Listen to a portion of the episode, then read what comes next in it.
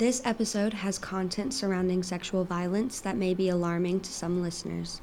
Please check the show notes for more detailed descriptions before listening, and always take care of yourself.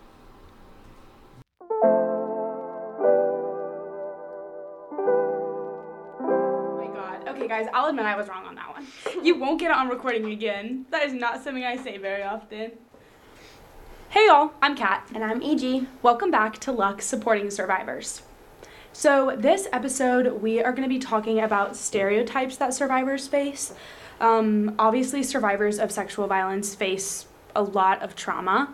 Um, there's a lot that comes with that experience, but a big part of that is the stereotypes that they experience in the aftermath of trauma because it is a really stigmatized and taboo topic in our society and there's a lot of shame that surrounds it because of stereotypes like these. So, our goal this episode is to walk through some of those stereotypes and hopefully debunk them, give you the truth behind them so that the knowledge that you have about survivors is true.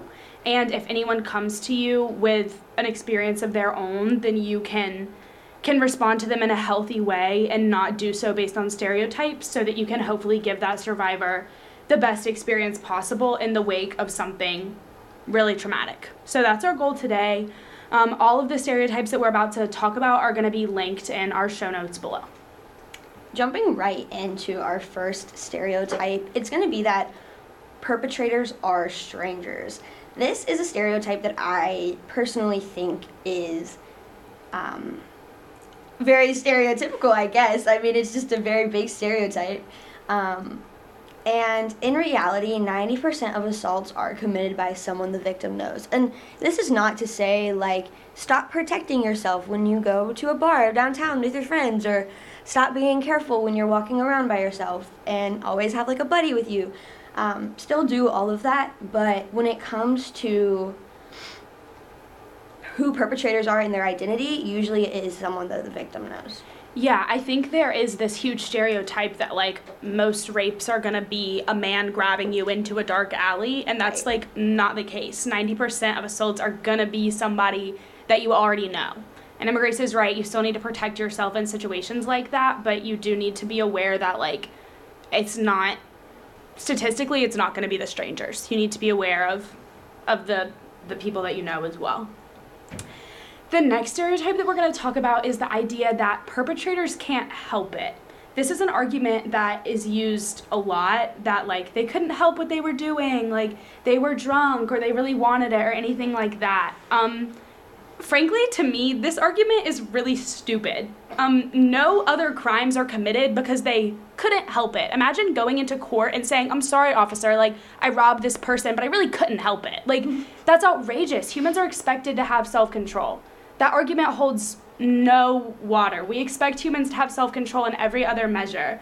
So when you say, like, oh, like, he raped her, he couldn't help it, it just like it seems so illogical to me. That's not something that we accept in any other avenue of our lives, so I don't know why we would accept it when it comes to sexual violence. I mean, yeah, it literally just comes down to the concept of self control. Exactly. Every decision that an individual makes is a conscious decision. Like every decision you make is a conscious one. You wake up in the morning, getting out of bed is a conscious decision. Getting dressed is a conscious decision. Going to work, going to school is a conscious decision. So like being like you couldn't help it on something that is not a simple decision, like something that is heinous and requires like You can help you, it. you can you, can. You can can Simply, help you it. You choose to do it. exactly. You choose to do it, Exactly. and you shouldn't, frankly, in my opinion. Um, so, going off of that one, our next one is being dressed provocatively means that you were asking for it.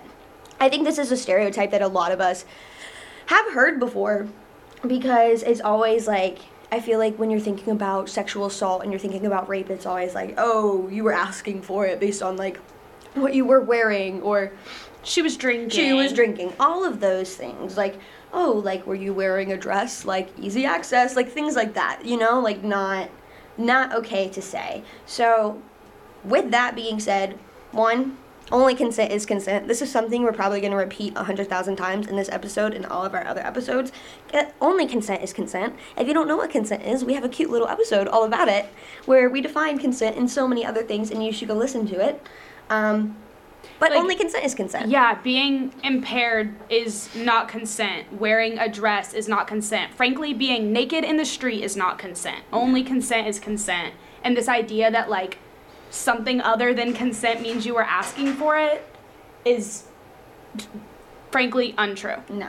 And one, assault happens no matter what someone is wearing. You can be assaulted with no clothes on, and you can be assaulted with Covered head to toe. covered head to toe in your snow boots, in your skis, and all that stuff. It can happen no matter what you're wearing. And also, this concept and this phrase and stereotype of like saying like no matter what you were wearing that's what you were a- like you were asking for it really goes into the concept of victim blaming and really puts a lot of guilt onto the victim and kind of forces this thinking of is it me? Is it what i did? Is it what i wore? Is it what i drank? Is it what i ate? Is it what i said? All of those different things.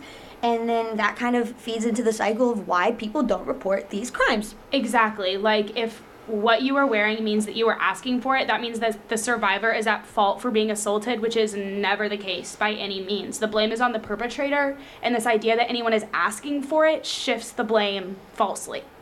So asking for it is is a like it's inherently a false argument. The next stereotype is kind of similar to that. Um, the idea that being impaired is an invitation. Um, being drunk, being high, anything like that. Like we've said, like only consent is consent. Being vulnerable does not imply consent. And if you don't know what that word means, like Emma Grace said, go back and listen to our earlier episode with definitions. Um, but in that episode, we mentioned that you can't give true consent when you're impaired. So if someone is high or drunk or anything like that, then they can't give consent. So like you can't engage in anything. Um, so the idea that like being impaired is an invitation once again it's it's a false argument and it falls back into that argument of victim blaming that because someone was drunk they were asking for it it was their fault when being impaired isn't like it's not an invitation to be assaulted. Does that make sense? Yeah. I mean basically consent is consent. We're circling the same argument. Only consent is consent. Our next one revolves around the same argument. Fun fact um, only attractive people are assaulted. Um, inaccurate. Anyone can be assaulted. And this also goes back into the concept of victim blaming, which we just talked about. A lot of these go into the concept of victim blaming, and that's kind of why they're stereotypes, and that's why they're bad. Our next stereotype is the idea that people mean yes when they say no. This is something that I think boys are taught from a young age that, like, if a girl says no, just ask her again and maybe she'll say yes because she's just saying no, but she means yes. No. No means no. That is not a stereotype that we need to be perpetuating. People need to listen to the answers that you're giving them. If you ask for consent and somebody says no, believe the words coming out of their mouth. And if you choose not to believe them, then you don't have consent and you're acting without it. Because when people like say no and you assume that they mean yes, you're acting without consent. So that's an important one. I think that that is more ubiquitous in society. The idea that people mean, mean yes when they say no, and when it comes to consent, you can't believe that. You need to believe the words coming out of people's mouth. Exactly. For example, Kat can I have a hundred dollars? Mm, mm, no, I'm gonna take it anyways. exactly. It doesn't See, work like that's that. not how it works. No. Even Kat though, would like- then beat me up. Even though, like, I hesitated, maybe, like, it sounded like I was gonna say yes, I said no. She's not gonna get her $100. You go off the words coming out of my mouth. Also, if if she's hesitating and she's like, mm, mm, that's kind of my sign, and she's not 100% on board, so I'm not going to take her money. Exactly. I think you, like, when it comes to consent, like, people seem to think that the rules are different than they are, like, in the rest of In regular any life. other scenario. Exactly. Like, you have to just use your common sense, which I feel like for some reason, this idea of like sexual violence and even sexual consent, we place it into another category. It's like that same thing that I said earlier with self control. Like, in a courtroom, you can't use that argument of he couldn't help it anywhere else. Like, the idea that, like, the idea that consent can be confused or like they couldn't help or anything like that. Like we don't accept that anywhere else in the world. So I don't know why we accept it when it comes to sexual violence. I feel like we we put this in a different category and we hold people to a different set of rules that we shouldn't. You should look at consent and anything surrounding it the same way that you look at anything else and you if not more seriously, you know? Right, like you either robbed a store or you didn't rob a store. Exactly. You either killed someone or you didn't kill someone. I mean, or you tried to kill them, and that is, and it's the same thing. It's it's either black or white, and there's no gray area. And then when it comes to sexual assault cases, Inevitably just- it's, it's a just a huge gray gray, area, area. Exactly. Yeah. um, getting off that topic because oh boy, we could talk We would go on and on, yeah. Our next one is that if someone is turned on, that that means that they wanted it.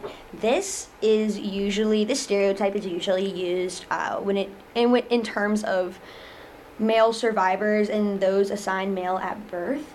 Um, especially when it comes to your physiological reactions, like an erection or something. These reactions cannot be controlled and are not synonymous with consent. But a lot of the times, using stereotypes like these um, and just not having a really complete understanding of anatomy or like physiology or anything like that really can make it seem synonymous with consent. But again, at the end of the day, only consent is consent, and it does not matter like your body's physiological reaction because that is not justification for anything.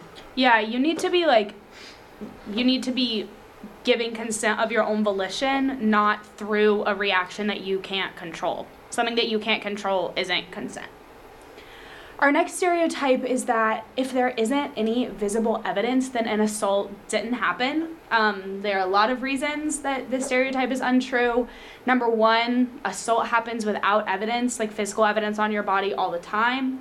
Number two, evidence can be lost if you don't report immediately. Like if a trauma happens and you need a week to get your head together before you tell anyone, a lot of that physical evidence is going to be gone.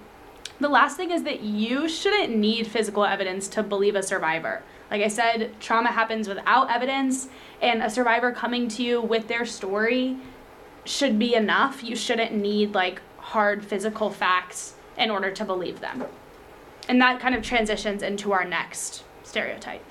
Our next one is that if the victim didn't fight back, it wasn't assault. Firstly, this is just incorrect. Just blatantly incorrect. Yeah. But um kind of a little bit of background with this is we all know about like the fight or flight response, but it has been updated to include not just those two possible survival responses, but a third one. And this third one is freeze. Freezing is controlled by the logical part of our brains, and it's an instinctive response, meaning we, we just don't have any control over it. And so, a lot of people who are sexually attacked, they're unable to move or they're unable to speak from fear, they're in shock, or they're incapacitated, you know, like involuntary par- par- paralysis. So, a lot, there are a lot of different responses to surviving a sexual violence and each person who is in that situation does what they feel is best for them at that exact moment And it's not even what they feel. It's Right, what their it's just what brain, their brain decides. does, Like right. your brain has the options fight, flight, or freeze, and in that moment, like you're not in control of what's happening. If you freeze and you don't fight back, that is your brain deciding that in that moment. It's still assault. Just like your brain made the best decision it possibly could for you in that moment of trauma. And so there's no good there's no good way Exactly. There's no good way to respond. that, right. Yeah. So the idea that if a victim isn't fighting back, it was an assault is scientifically untrue. right like our bodies were not made to go through violent sexual attacks Exactly. right so with that being said not fighting back is not the standard for allowing sexual acts again only consent is consent and Ex- consent is the standard Exactly. The next stereotype is that victims would report immediately if they really experienced assault. Um, this is once again untrue on a lot of levels. Um, reporting or not reporting doesn't dictate your experience. There are a ton, a ton of survivors who choose not to report their experience for whatever reason. Um, so the idea that like you only are a true survivor or you only were assaulted if you report it to the police is untrue because there's so many people who don't report for so many reasons. I think it's important to clarify that like your experience isn't defined by if or how you report. I like want to I want to leave that as this the truth of this stereotype that like reporting doesn't dictate your experience whether you do it or not, how you do it. I think that's important to recognize. Yeah, and like, you know, reporting could could make the situation better, but reporting could make the situation worse. And you decide And- what you need in that situation. Exactly, you know, and there's, you know, we've talked about this before, but there there's no there's no guarantee that justice will be served.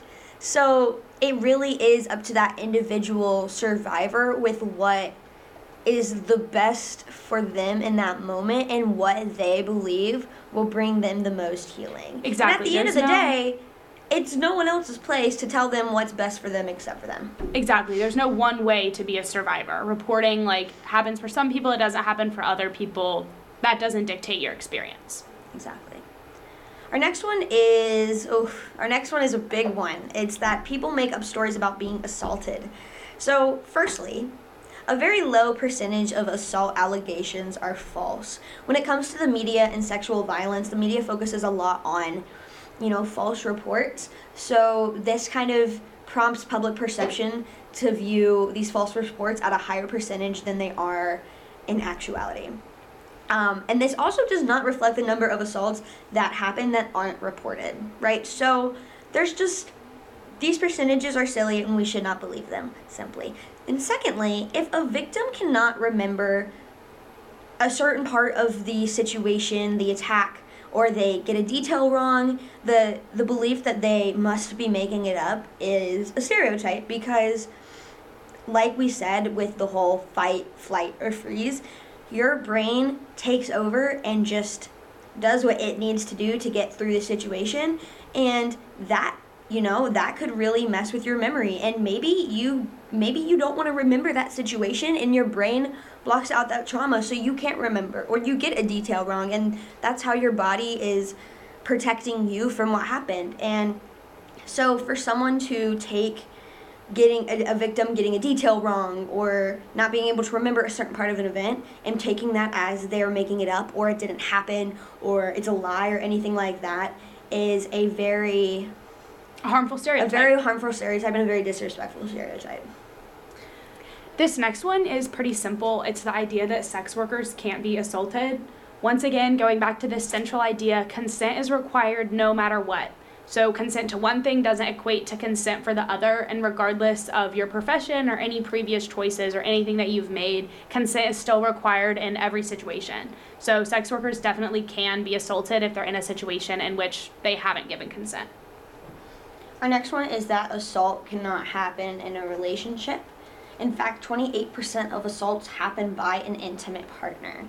And going back to the whole consent is consent thing that we keep saying, because consent is consent and only consent is consent, it is always required no matter the relationship you have to the person. Even if you've been dating for two months or married for 20 years, it does not matter your relationship with the person, it is still assault. The next ones that we have kind of go together. So, this stereotype that men can't be assaulted, or on the flip side, the idea that women can't assault people. Um, and then the idea that assault for men is synonymous with a loss of masculinity, or this idea of like homosexuality. Um, we're going to dive into all of these stereotypes in our June episode. We'll cover this topic a lot more deeply and dive into those stereotypes and the experience of male survivors and those people in that sphere. So definitely check out our June episode. The last thing that we want to talk about is our call to action that we always um, try to end our podcast with. Um, I think the theme of this episode for sure has been consent is consent. And at the end of the day, that should be central whenever you're thinking about anything surrounding sexual violence. So, whenever you hear something that you think may be a stereotype, consider it through the lens of consent always being necessary. And that should be able to help you um, figure out what's true and what's not, and what is beneficial versus harmful for survivors. Also, uh, like Kat said when uh, with the last stereotype, be sure to check out our June podcast because we will be continuing the conversation around men and kind of navigating the environment around surviving sexual assault while I also realizing that a lot of men can be perpetrators as well. So, just talking about that. Um, it'll be a really interesting podcast, so definitely check it out. We like to ask all of you listeners to be cognizant of these stereotypes. Um, if you hear any of them or one similar to them, call them out. Don't be afraid to do that. Um, in doing so, even in your personal conversations, you are really helping survivors and helping change that narrative. So it's important to do that. You can hopefully educate others that way. And even by listening to this podcast, you're educating yourself and hopefully changing the narrative around being a survivor and raising more awareness for that.